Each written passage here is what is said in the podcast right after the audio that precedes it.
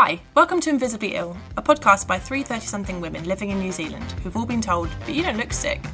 We hope that sharing stories will make invisibly ill people feel seen. Content may be triggering for people who are still on their health journey. I feel like we've got really heavy and I need to like do a, a joke or something. How many people do you think actually see the real the real picture? for me, it's all relative. Like I look back and I say, you know, it's been a year since finishing radiotherapy. Compared to where I was this time last year, I am a hell of a lot further along in the journey. That you know, there's things I can that make me feel like I'm a semi-normal person. You know, like You've I'm done two triathlons yeah, exactly and a tough mudder type exactly thing. like i've done so much and i'm you know really proud of, of how far i've come with my recovery but um at the same time i feel like people sort of see i'm all fine now and i and i sort of find myself minimizing it for Mm. people and i kind of go oh, i'm not dead yet so it's all good you know Is that for their comfort or for your comfort? both probably whilst people know what cancer is like you know i'm 36 most people my age at least and younger like don't have lots of experience with it or if they do it's a parent a grandparent Right. it's quite a different experience to not Yeah. many people know someone who's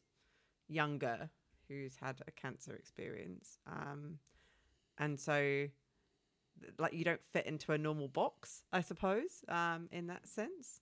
You know i've still got side effects i kind of have to deal with on a day-to-day basis. I'm in chemical menopause so i've got hot flashes and other menopausal symptoms which are joyous and look forward to those girls in 20 years you know That must be another annoying thing though, that there's so much that goes beyond Yeah. the fix. it's the it's the stuff that lingers on and it's and you know there's that acute stage where kind of everybody comes to your rescue a little bit as well Yeah. it's like jenny might die we're gonna help like and then actually as i've got more well weller as i have got better Oh, that was such an evil clown laugh. you know, as as my health has improved and I've kind of become more competent and also but also fallen back onto probably bad habits of Mm. relying on myself and not asking for help as much as I should. And you know, when I was really badly sick, I had no choice. I was I was so sick that I I couldn't function without help. Whereas now it's like actually I probably still would function better with help. It's a weird balance and it's, It's- a really tough yeah. little line to navigate. Do you ever find too that like people feel less inclined to help you because they think that you're fine? I think I think people genuinely think I'm like Fine. Jen's all good now. Like Yeah. she's back to her normal self and like The Back to kind of- changes, doesn't it? yeah. Yeah.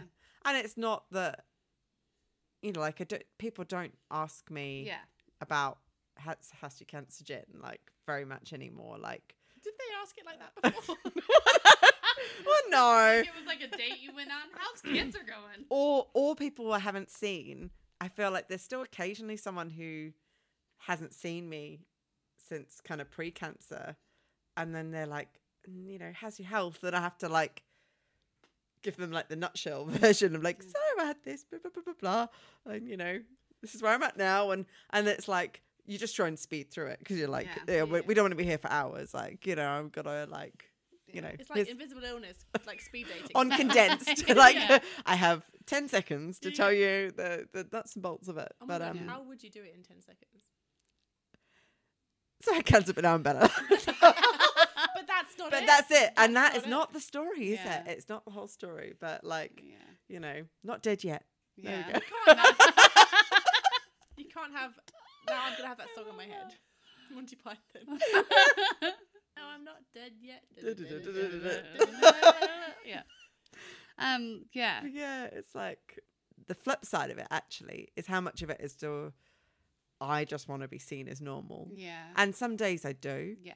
I and I do just that. I think there's a bit of a ostrich head in the sand and I just want to pretend that you know I don't want to and some days I, I rebel and I don't massage my boob at night and I just think fuck it I can't be bothered I'm Oh. not going to lie in my foam roller and stretch out my scar tissue and I'm not going to do my boob massage and then the next day I'll be like oh I should have done it My whole thing is about my foot. Yeah. and whether I'm lifting it up. Like it's a whole other level of just even walking around the house. Yeah. I have to think every single time I move my foot, I have to lift up my leg a little bit higher so that I don't trip over. Yeah. And that has consumed so much of my time that the brief fleeting moments when I don't think about it, when I've been distracted because I get distracted by very shiny things, and the times when I forget about it, it, feels like you were saying earlier, Jen. It feels like two steps back. Yeah. It feels like shit. I can't do this. I'm broken. Mm. Whereas you have that like moment of being like, everything's fine Yeah. And then it just it just knocks you back for 10 which is pretty shitty really but again it's that whole recovery is not a Linear. Not straight linear. line it's just a big fuck up candy floss Yeah. thing isn't? It's interesting that you say because how many people know that you haven't been sleeping uh or that you had your other symptoms aside from your foot and your back? Because not that is part of the picture. i'm pretty high functioning and i think it's only been in the last couple of months that i've felt having I think i'm finally coming out of the burnout that was associated with Mm. my last job as well which i think un- unfortunately has amplified my potential adhd symptoms in terms of me being very distracted and not being able to focus on one thing and Yeah. not just uh, distracted very easily from tasks but then the sleep element of that as well has heightened everything so i have been having to tell people at work i'm sorry i'm not sleeping and i haven't been sleeping since i came off the intense amount of painkillers that i was on. So it's, it's kind of still in my, my only my immediate team. Yeah. um and then yeah you guys because you know everything.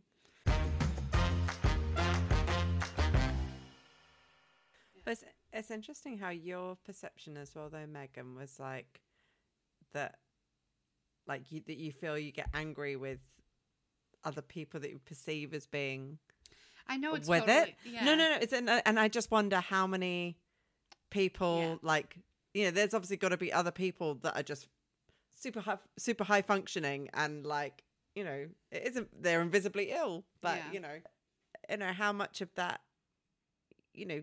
There's not anger and resentment here at this table with the three of us because we mm. all understand and empathize, right? Whereas, like, I, th- I feel if people were more open, actually would be a real source for Yeah.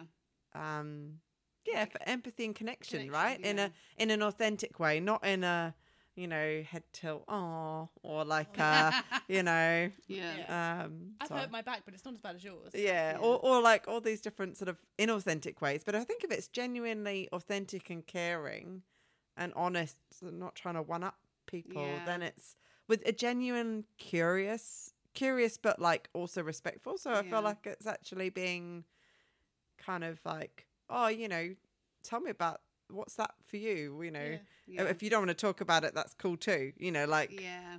like respecting that boundary you know if people want to not talk about it Well, that was um, part of our part of our reason for wanting to do this podcast, isn't it? Is not to not to drag people kicking and screaming into the ether of having an invisible illness, but actually to be able to form those connections and say to people that they're not on their own. Yeah.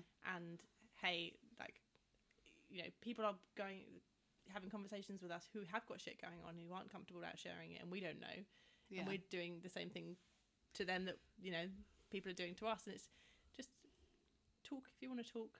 Yeah. We're here. And I think that the all of the emotions, because like admitting that I was angry at people for living a normal life was really hard for me because it's not their fault, and I'm very aware that there's no, they've not they've done nothing to deserve it, and I wouldn't wish this on anyone, and I don't wish that they were sick or anything like that. And like, but that was like a shameful feeling that I had, but the rage was so real, and I think that being more authentic about those kind of uncomfortable feelings, but acknowledging like I'm very aware that it's not any of their faults, but mm. like I'm still allowed to be angry about and frustrated. Like that's not a bad feeling. I And shouldn't be ashamed of that. and it's probably easier to project the anger onto other people than it is to be angry at yourself which is probably the truth of it right Yeah. that you're angry at your own body for Yeah, absolutely. you know letting you down or, Yeah. or whatever you know um, Yeah. Yeah, Yeah. same. Because I've had symptoms. I've had symptoms getting worse and worse for probably going on 10, 15 years. It I your just- new normal. I just never thought it was anything different. I just thought, you know, like people have this. And it wasn't until I about seven years ago, six years ago, when I was like, oh, wow, I think this might actually be pretty bad. Because I just, it, yeah, there was no like nobody was like, oh yeah, you shouldn't be having heartburn four days a week, five days a week, seven days a week, you know, etc. You shouldn't be vomiting, and I wish that I had known earlier in my twenties about advocating for myself as well, because Mm. that's another piece that I'm sure we'll get into at Mm. some point about advocating for yourself when you go to see medical professionals and being Oh like, yeah. this is really serious and this is not something that you get to brush off um, and you know getting a second opinion if you need it Mm. and things like that which i'm sure that's a whole nother episode Mm. but i think that that's something that i wish i would have done when i was younger is be a little bit more of an advocate for like how severe it was and not being like oh no it's fine it's nothing Sometimes though, you can't, you don't realize you're ill until you start to feel better. Because this is a Mm. this is a random hark back to fifteen year old Laura, pre back Laura, holy moly. Um, but I became critically anemic, and it was just after I started my period, but my body just uh, couldn't store iron or something like that. Mm. and so I was just get I was just tired and I was lethargic and I was not really in the mood for school, which is every teenager. Um, and it wasn't until I got up in the middle of the night, went to the bathroom, and passed out on the floor, and my mum called the ambulance. Um, and they were like, "Oh yeah, no, she might be a bit anemic. Go and get her a blood test in the morning, and blah blah blah." Um, and then I was like, it was at critical, critical anemic Laura level. Mm. Um, not a Laura anemic Laura level, critical anemic just, level just, just critical. for everyone. um, but I wouldn't. If you'd asked me before that how I felt, I would have said I felt fine. yeah Um, I just thought, oh, I had, yeah, I've got my period now. Everything's rubbish, which, yeah to be fair, is accurate. Um, and it was only when I started, I went to the doctors and they started giving me the iron tablets that actually, when you start to feel better, you realise that you've been sick. yeah Mm. And so sometimes that's another problem that we have to face is that you get used to. I think you were saying like your new normal. Functioning on a, at, at such a low level of yeah Yeah. of well. You know, some things are just we're aging and our bodies are yeah essentially after you get to is it 22 or 25 or something your body starts dying which i realize is a really depressing really depressing subject on that note There we go. happy evening everyone One of the questions that I got asked by by, by one of my many therapists. Yay, therapy! Oh, I know. Um, for, was for reals we all love therapy no, no, I, Yeah, I do, and I've. I have had tried. I've tried a few, as you do. but um, yeah, it was if you could go back and change it and erase cancer from your life, would you? Mm. And my answer, which sort of surprised me, was actually no. And as much as it was horrible, and it was, I can't emphasize how horrible it was. It was horrible to go through treatment and all the mental health side of things as well, like having to face your own mortality and all of that. It was just horrendous.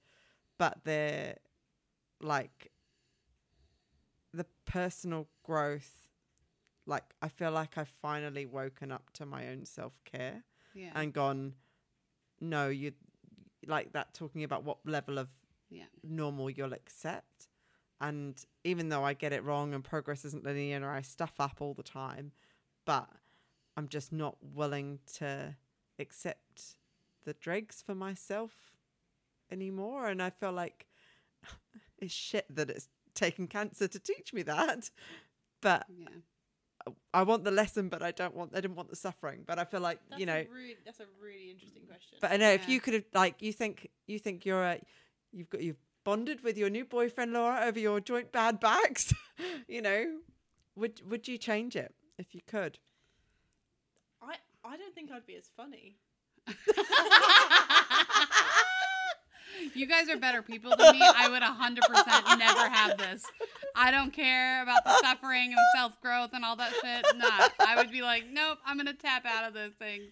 You guys are better people than me. That was Neil's oh, view too. He was hundred percent erasing the cancer. i haven't answered properly The thing is mine was mine was so long ago and i think it's it's again it's the slight difference but well not the slight the, the difference between acute and chronic i don't know much different like i was 17 Yeah. i knew fuck all at 17 i was such a weirdo i knew not i you know nothing Jon snow i knew fuck all um, and to have and, and that was two years after the anemia thing which felt like a big thing at the time because I was I didn't know what it was, and then I had to have pills, and, and I got better, and I was like, oh, cool, I'm better, and then suddenly my back went. So I haven't. Re- I would definitely like to erase a lot of the pain, and Yeah, I'm with you with erasing Yeah, pain yeah, and suffering. I'm, I'm, Yeah, with I'm not, I'm not a total sadist. I, I guarantee like- you. Mother Teresa over here, like it was a lesson, and I'm glad that I had cancer because it made me a better person. Me and Laura, like, absolutely not. I would just trade that any day. My biggest fear with it was actually getting. I was more scared of having to do chemo again than I was of dying. Because dying would have meant the pain stopping. Mm, and it would have been shit that I would have. It, I was more upset for missing out on my life. life yeah. and seeing my son grow up and all of that, and having to think about do I want to write him letters and stuff for every birthday that I'll miss and all of all of that side of things. But um, but the chemo for me felt like being the living dead Mm. Like I had no not not no quality of life, but uh, it, it ate away at my quality of life by like a death by a thousand cuts. It wasn't Yeah. it wasn't instant, you know. It was cumulative over the course of it, and I just thought by the end of the end of the round of you know the six treatments of chemo that I had, I was just thinking I've got I'm my, I'm tapped out. I've got nothing left in the tank to give Yeah. you know and if i had to do another round of it i was just not that i'd want to do it now but i feel like at least my tank's topped up Yeah. Yeah. whereas to have the, the thought of like or if that one hasn't and also i guess it's that if it hasn't worked and i've now got to try another one like that's not a good spot to be in Yeah. anyway and then like your prognosis is obviously a lot worse and, and all the rest of it so there's all that side of things on top of the fact that i was just like i just feel like my tank is Yeah. Empty yeah. you know um Do you remember when you took me to the surgeons when it messed up again, Mm. and he basically said, "Ah, ACC won't cover this, um, but you do really need the surgery. You have a really significant disc herniation, but it's not going to be covered, and you have to do another application." Blah blah blah. And I remember going out. I remember bursting into tears in the room, mm, being inconsolable while we tried to leave the building, sitting in the car with you, and I. This is bearing in mind you were going through cancer treatment at the same Mm. time. So what an asshole I felt. But I was like, I don't think I can do it again. Like I can't I can't do I can't get better again yeah in terms of the level of pain that I was in and the level Mm. of pain that I had been in. mm, I genuinely was like, I don't think I can like yeah I can't Yeah. do physio. I, can't, I know No. I, c- I, I, I, now I know that I could do physio and I can do the things to make it work. But I genuinely, at that point, I felt so low and I had n- uh, nothing in my tank. Yeah And he'd said, "You can't. I can't help you." And I was like, I remember saying to you, "I can't do this anymore." mm. Like to my friend who has fucking cancer. oh no But, but- like, and I remember you saying, "Well, you Yeah. need to because I need you and you need me, and we're Yeah. just gonna we're just gonna keep doing it." And I just, I, first of all, felt like a massive asshole. But um, yeah not an unknown Trauma competition. Well, it's not an unknown position for me to be like an arsehole. But um, I remember sitting. I like vividly, we were in the New World car car park when you were going to go and get all my drugs because I couldn't walk, and I was like, I don't think I can do it again. And I remember you bringing me back from that whilst you were going through all of your stuff because it's. I think you do. You run out, and as you say Yeah. like, now, if you Yeah. in with the benefit of hindsight and all of the things you've learned, Yeah. all of the, you know, where you've come from. But I remember being in a very similar position mm, that I just I, I couldn't do it again, mm, and I can't now. I've definitely blocked out a lot of stuff. Like even when we were talking earlier, I just I bypassed loads of stuff yeah because I can't imagine being back there. uh, yeah how, how low Yeah. you get How low you get, but Yeah. I'm like, like, screamingly aware with how the latest surgery went that this could happen again and again and again and again. Either to the discs that are currently fine, or to the ones that new ones are less stable. Like, yeah and that I think hopefully this podcast will help that, but and I won't get back to that stage, but it's like brutally aware that you can get low and you can't see a way out, and you are sometimes need your friend who's got cancer to say, "Fucking strap on a pair." Perspective check over here. but it's it's a again this is a way that I'm connected with what you yeah, yeah. because I I don't have any I, apart from being one of your best friends I don't have any comprehension of what chemo was like but I do know that I didn't want to have to try again with Yeah. my thing and so yeah it's just And that fear of relapse, I think, is real. Whether it's a not again with the really really shit stuff, like when you know it's so bad and you're just like, as you say, you know that the tank is empty, and and that like I don't know, like you've only got a quarter of a tank, and you know it's going to take half a tank to get through it to get through what you need to get through, like because you've done it before, as your mm. brain's going, but I know what that takes, and I don't have that. And then there's all the you know the little cumulative stuff that we've been talking about where it is just the it's not that you don't have anything in the tank but more just that you're just exhausted you're fed up Yeah. you, you just had enough and like but there's you know they're exhausting in different ways Yeah. Well, I had the relapse, so I had the surgery. me too bro Yeah. isn't I it great had the surgery. i don't want to join this club girls Yeah. Don't the you don't want to go to the club.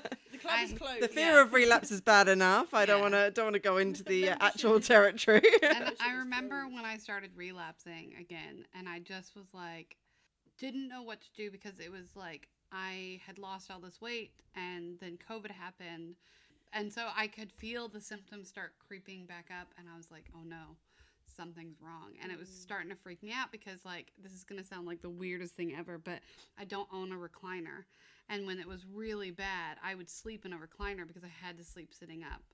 And I had like I had this really weird panic attack one night about the fact that I didn't own a recliner and if I needed to buy one I didn't know where I was going to put it. But it was like the weirdest thing to think about. Like why am I having a panic attack about a recliner and where am I going to put it in the house so I can sleep like an old man who's fallen asleep watching TV? And um I remember as it got worse and worse and worse, I was like I just didn't know what to do because it's it didn't feel bad enough you know, because like it wasn't cancer or like I still could walk, you know, like, and so you get to the point where like, yeah, I'm vomiting every night, but like I can still function during but the that's day. that whole piece we we're talking Yeah, about of those those crumbs that you've got used to living on Yeah. like you know And when I was going through the relapse, I didn't know what the fuck I was going to do because I was like, I, at that point, was still single and my now partner and me had just started dating and I just didn't know what to do and it freaked me out and I had panic attacks all the time about like where I was when I was going to get sick when I started to feel sick because I was around all brand new people and I was like you I didn't want to be Megan with you know that vomits of her food you know like Megan with the vomits and Laura with the bad back. Yeah. Jen with the and so yeah and so it was really terrifying to come back to that. And it's been really frustrating because it took them like a year to be like oh yeah you had the same thing you did last time even though i came to them with the exact same symptoms and they that's not the first thing that they checked. Yeah. But um yeah the fear of relapse is super real and when i was vomiting every single night live podcasting girls when i was Megan's dog yeah. Um, when I was vomiting every single day and feeling nauseous every single day, I remember sitting next to the toilet and I just was hysterically crying and I was like, I cannot do this again. And I like couldn't catch my breath and it was making the vomiting worse. And I was just like crying and Mm. vomiting. And I I was like, I can't live like this. This cannot be my forever. this is not living is what I used to think to myself I was like I'm not Yeah. living Mm. right. Exactly. And you do feel like that. Your tank starts to slowly empty because you're like, oh, I've been through this. I can make it again. And then you get to the point where you're like, I don't think I can make it again. And I definitely got to that point where I was like, I don't like I don't want to do this again. This was horrible the Mm. first time.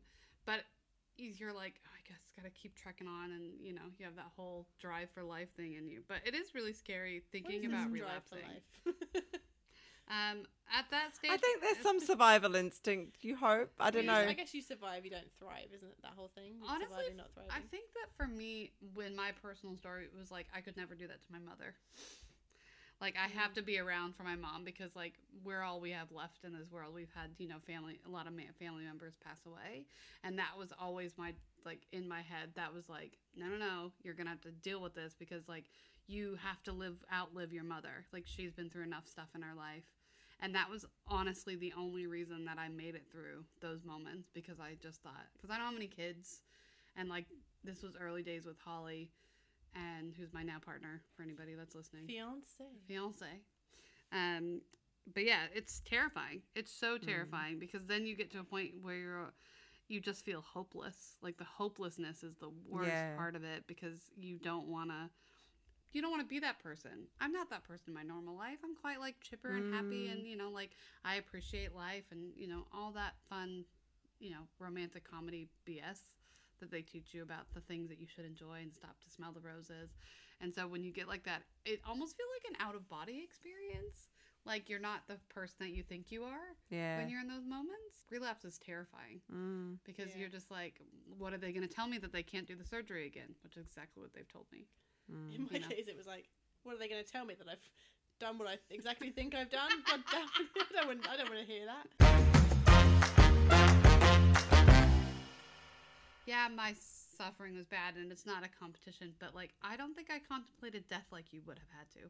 Mm. as somebody who is going through cancer because like it's so publicized that that's Yeah. like the That's end. people's immediate thought. yeah Although I I, I, I wrote my will like two You did. weeks I got sent a thing saying like, please be the. Will you be my executor? or- my, you're my executor. That's fine on I my was like, will. Thanks, Laura. Christ, Jen, where's the positivity? Yeah, you wait. I didn't. I, at least I wasn't having the. Oh no, I was having some conversations about. So Yes, who do I were. want to look after my son if I'm dead? Yes, um, which is that's a pretty That's- pretty difficult place to to have ever the accountant. I just want to be organised, you know. like let's sort out some death admin, de- death Ad- admin, admin, death admin. Um, but yeah, like I remember, I remember going to like a work event, and there was someone I hadn't seen in a while, and she sort of said to me, "Oh, how do you, how do you not go there?" And I think the answer, well, at least from my experience, I don't know anyone else's, but like, I think the answer is you do go there. yeah. Like, you, I don't, I don't know anyone that I've spoken to that's been told you've got cancer that doesn't think I'm gonna die. Yeah. Like even if the doctors are saying no no we've got a plan and you're fine but that you don't ever go there like i just i just don't believe that it's possible not Yeah. to with the kind of the way that cancer's publicized in our Mm. society like yeah for me that yeah the hardest bit was was having to to think of all the things i'd miss with my son that was that was the thing that really was like even on the days where when i sort of I, I, weirdly kind of when i was going through the treatment i couldn't think that far ahead i wouldn't allow myself to imagine living beyond christmas because i couldn't dare to hope to live Yeah. i didn't want to imagine a life that i wouldn't have Mm. um i kind of i was going to see my family at christmas and i, I was i'm by pure stubbornness alone i'm making it till christmas um if but the it was only when i started to sort of get through the treatment really then the all the fear of relapse kicks in and all the anxiety attacks and i like i've not been someone that's pre-cancer Jen was not a particularly anxious person um so for me, the anxiety attacks were a completely new experience. Um, literally one time when I was doing midwinter Christmas, and I was my husband um, wanted to bake some cookies, and I needed to put the turkey in the oven. So that was That was stressful. a cause, and then he wanted to put the garlands up, and uh, all this compounded to equal a stressed out Jen. um, I, got a, I got a text saying, Are you, what time are you coming round? Um, can you come round and be really, really happy about Christmas? Like, "Yeah." um, but I was, yeah, I was stressed out, and then I went from being like stressed out about all these little pressures that I suddenly felt so overwhelmed, and then it ended up being like, oh, and I can't cope. You, you know, this is just not working. Spiral down to kind of thinking that like life's just I'm such a burden. I'm such a useless person. I'm so broken that like the world's. I'm just. I'm just a burden. Like, why am I here? Like, you know, I'm not. I don't add anything to anybody's life. I'm pointless. Yay, and like, burden talk. Yay, but like, it is like that downward spiral to Yeah. to start from turkey dinner and cookies to I'm a burden and I don't like. You know, I just everybody would be better. Like everyone's life would be easier and better if I wasn't here, and ho, that's ho, ho. Merry ho ho ho. I know exactly. I think that's part of our social like upbringing though is like any sort of I don't know about you guys. Obviously, I grew up in America, um, but like I feel like it's very similar in the sense that like you have to be strong all the time, and you don't want to be a burden on people, and that's very much bred into you from a young age. In the sense of like you can't be too sick to inconvenient people, or you know things like that. And I think that that's just part of our societal. You know, if you're too sick or whatever, we've programmed you that you're a burden. you know that's a society like we get praised a lot for what we do not who we Yeah. are and and that's that's compounded in lots of areas of our lives right like and if that's if you're always praised for what you do when you can't do what you did anymore like Then what's left? then what's left. For me, one of the things that's been a real challenge is because I am in chemical menopause and I didn't wasn't able to freeze my eggs pre starting um, chemo, is that I probably can't have another child. It, it's not impossible, but it's Unlikely. Yeah. There, there's it's It's it's risky. it's ri- there's some risks. There's also I don't know if I have any eggs. I don't know if I have any eggs left. They've tried to give me some stuff to preserve them, but um, yeah, it's certainly not straightforward at any rate. Um, and the that was such a massive blow for me. Yeah. Um, and I think it comes down to an identity thing, and even a piece around that sort of burden of like, well, you know, do I'm now, I'm I'm sick, I'm barren, I'm a bar like Yeah. I'm a barren woman who's sick, who's going to have to manage side effects the rest of my life. You know, that, like, why would you want to be with me kind of thing? You know, you go down to that sort of, that level of, you know, what do I add to your life? Which is, it, it's really, I don't know, it's pretty bleak, but, Yeah. you know, it's, it's really like, as a mental, that's, I mean, the mental health side of, Yeah. of this illness is fucking hard. Yeah. And I think that you have to also mourn the person that you thought you were going to be Yeah. when you thought you were going to be a Oh. healthy person. Like that's been the biggest like hurdle for me eh, with this relapse specifically cuz pre-COVID I was working out a few times a week. I was doing pole dancing and like mm. but I can't do intense workouts now. I mm. just can't. It just is impossible with the thing that I've got. And I had to mourn like doesn't make me a bad person. It's not that I'm lazy. It's just like these are the parameters that I have to work within. And you have to kind of mourn that person that Oh, you thought right. you were going to be. And that you were like, oh, you know, I'm going to accomplish all these things. But Mm. it does take away some of those things, Yeah. you know? But it's And- like layers of grief, isn't it? And like, and it's grieving different things in different time, and and Yeah. that's yeah, that that doesn't happen in kind of one instant. I remember something that you said when you were about to start, but it was before you started chemo, uh, before you started treatment, and you were having you were having discussions of, do I want to delay starting chemo, and freeze my eggs, Mm-hmm. or do I want to start chemo immediately because this cancer is really fucking aggressive? And I remember being involved in a conversation. Well, I might have just been listening, but I was there was a conversation where you were thinking, do I want to the to risk my future for the potential of a child? Yeah. Or do I want to be here for the child that I've got? yeah. And there was a real, and I, I can't I can't imagine that would be a hard conversation whole, to I can't imagine that whole yeah. discussion in your you know the, the Yeah. back and forth in your brain for that is because I'm not planning on having children, which also makes me feel like a dick. um, but I remember that being a real thing for you, and one of the main things that came out of it, obviously, because you're here, is that you need to be here for Ethan. Yeah. You, you need to be here in order to be a mother anyway. Yeah. So that's you have to be the priority, and I think that was a real shift for you in terms of putting yourself first Yeah. and not just in the terms of the self care that you've developed since, but actually you you need to be here. You're Yeah. the, without you, you know there is no future, baby. Yeah. It has to be you first. And I remember thinking, holy fuck, she's having these types of discussions. She's having to have these Yeah. just before Christmas. Oh, it and just In the mix of all of the trauma that Oh, you were going through. yeah, yeah. No, it was, About like was a- dying. and I had so like a day to choose. yeah. If- so much. Oh no, it- they did give me longer in the end, but I thought I had a day. And then they said you can have the weekend to think about it, but I had a day to choose whether it was chemo first or surgery first. And because all because all the fertility clinics shut down in New Zealand over Christmas, Because everything shuts down in New Zealand over Christmas. there was no option, and I was incredibly angry about.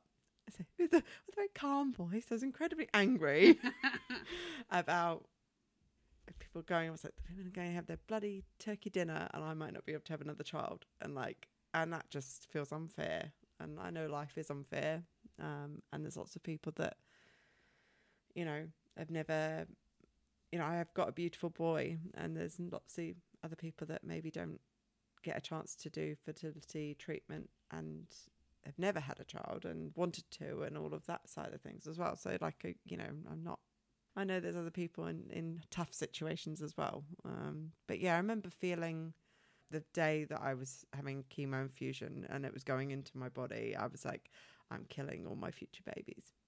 Um i'm murdering them. Mm. and that's how i felt at the time. Um And that's on top of fucking everything else. yeah. and i'm doing it to try and save my life Yeah. you know Yeah. Yeah, Um, it shouldn't. It shouldn't be a decision. and I And that's- you that's- should never have had to choose. Yeah, you should never have have to You had know. to choose that. And that's that's one of those things where you just I can't imagine being in the midst of that and then having to contemplate like like that's yeah massive. And I think that nobody should have to face that because the system should be better yeah for that. it should yeah The system it should be better It shouldn't it should shut be better over Christmas. No. Like that. Not in. Not if that's what your fucking specialty is. yeah And that's what you're. That's that's just. It's completely unacceptable to me. Yeah. yeah I feel like we've got really heavy, and I need to like do a, a joke or something. and I can't think of any apart from my really rude one. I feel like it, we should probably end soon. So I really hope this has been um, interesting. We did go we did go quite dark, but um, I think if we haven't said it before, this is a space for crying and laughing and fart jokes and sick jokes. Um, so yeah, um, keeping it go? real Yeah, yeah, I mean, this is what this is for, right? So that people could identify those feelings and be like, oh, I'm not alone. I actually am going through the exact same experience.